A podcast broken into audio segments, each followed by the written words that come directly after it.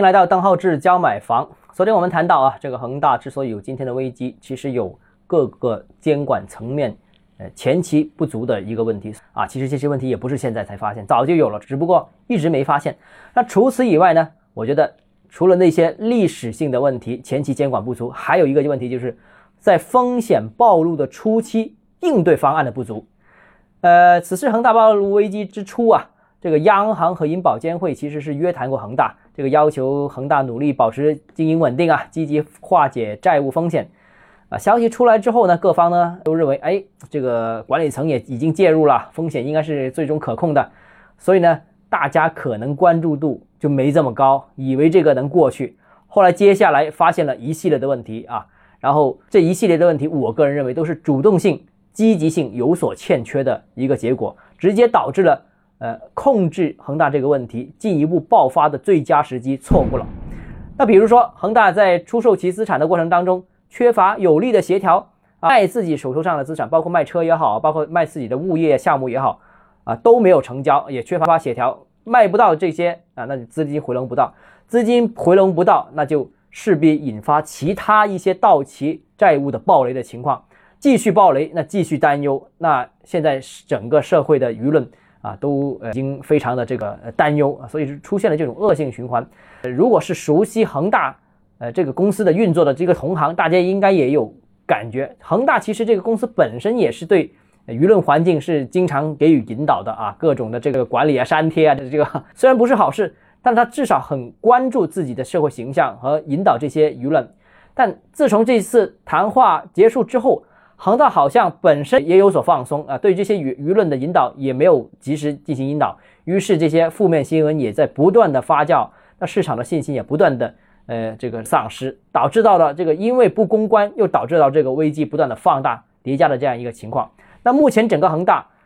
的风险就像滚雪球一样，越滚越大，而且是迅速扩大，已经超过了两个礼拜前我们对这个事情的认知。两个礼拜之前，我们觉得这个公司是有问题的啊，中央介入了，那感觉还可以，但肯定是一个坏消息。但现在已经是一个好大的坏消息，这个谁能把它兜住？现在已经心里没底。那这次这个事件发展到现在，好像也进入了一个死循环，就是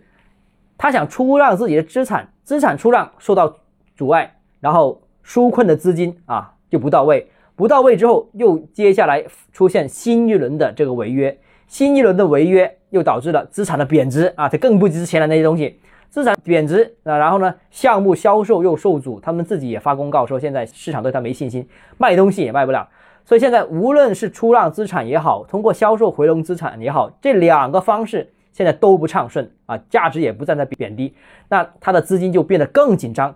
资金更紧张的情况之下，暴雷就范围就继续进一步扩大啊，就进入了一个这样死循环。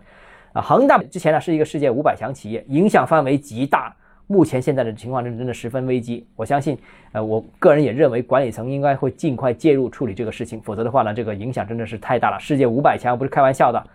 啊，现在有一个问题了，就是买了恒大的房子的朋友怎么办啊？或者说恒大的房子还能不能买？因为之前恒大曾经搞了一波全国七折促销，那一波的确也很低价格，很优惠，也很多人去买。其实现在回看当时。当时买是没有问题的，当时也不见得恒大就会暴雷暴到如此地步。如果他大家对他还有信心的话，继续销售，继续回笼资金，哪怕部分项目有问题，哪怕他有可能要卖部分资产，也不见得整体出现现在的问题。现在很多人不敢买了，变成之前抄底的人现在被套住了啊，那就有点麻烦了。那我个人觉得，现在的情况不可能跟两个礼拜甚至两个月之前比较，之前的情况应该还是可以的。现在已经出现了挤兑的这样一个情况，好像现在。